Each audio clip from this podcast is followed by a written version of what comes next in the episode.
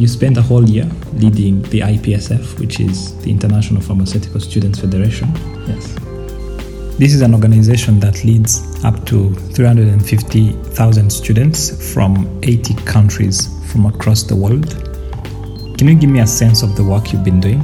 Just to set the record straight, um, 350,000 are adhering members, but we have more than 2 million pharmacy students for whom we believe we advocate for and speak for. Wow. Um, so it, it, has been uh, intense. It's, a, it's, it's an amazing experience as well. Mm. Um, I, I led a team of 18, the executive committee from 18 different countries. And uh, a bigger team under each executive committee, we have coordinators and Mhm. committees, which is up to 150 uh, members. So that, that's the whole team that we had to work together. We have four main projects or portfolios, if I can say Mm. um, professional development, um, public health, and pharmacy education, and our flagship program, which is the student exchange program. And then we have supporting offices like the internal relation, external relations, and the general secretary. But Isa, h- how much how much impact really does this kind of organization that is led by students, young students, Mhm.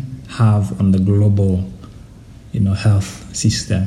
Because when I look at the World Health Organization, for Yeah. example, this is a well-structured organization, looks very rigid on how they do their things. So, how much impact do you? Well, yeah. So the World Health Organization doesn't work in a silo. They they have to collaborate with other organizations, Mhm. and our federation is one of the only two organizations representing students. That Mhm. means future health professionals. And with that, whatever the World Health Organization does, in order to make sure they have the right checks and balances, they allow uh, non-state actors, means those who are not member states of the, orga- the health organization, which are pri- uh, the organization like ours, to to inputs into their work and to get to participate in whatever they develop, whether it affects the profession or whether it engages the profession in any ways. So our impact comes in when we make sure that our voice uh, Mhm. and our role as pharmacists and future pharmacists is well represented, Mm. well taken care of, and well accounted for in whatever the WHO has to do. So, what, wherever drugs, uh, wherever medicines, wherever issues affecting young people are Mhm. discussed at that level, we make sure that our voice is there and we make sure that our contribution is well made. Okay. So when you sit with these these very influential people from your partner organizations, Mhm. do you get to sit together and discuss like deeply, or it's more photo opportunities? And do they listen to you?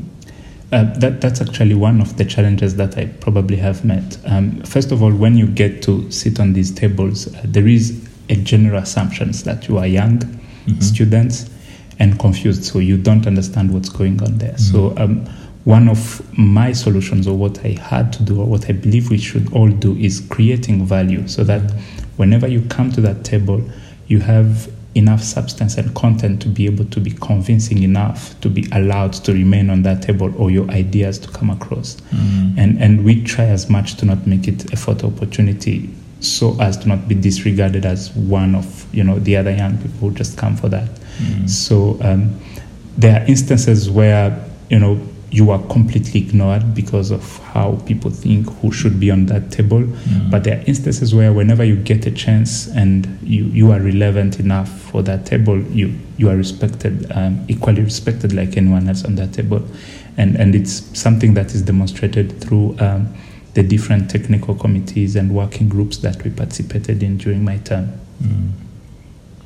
Did you get a feeling that most of the youth that you worked with were aware of what they were doing, or they had enough knowledge about the fields or anything they were working on? No, not so much. I think people are more pushed by their passion to be engaged. Um, Mhm. it's it's a it's an amazing experience. The, you get to meet people from all the countries, over ninety countries, to work Mhm. with them. So there is that sense of feeling that you are not focused on home, but you are open up to the world. However, it's it's quite hard to grasp everything that is being done and it's happening. And then it's a one year term, so that means it's a lot of information coming in in a short span. Uh, and, and by the time you get to master and understand, sometimes your time is up and, and someone else has to take over. So uh, those are quite challenges. However, people are more passionate about what they do, but it's it's quite hard to get to understand what's happening and you know why is it happening and who who does what. Okay.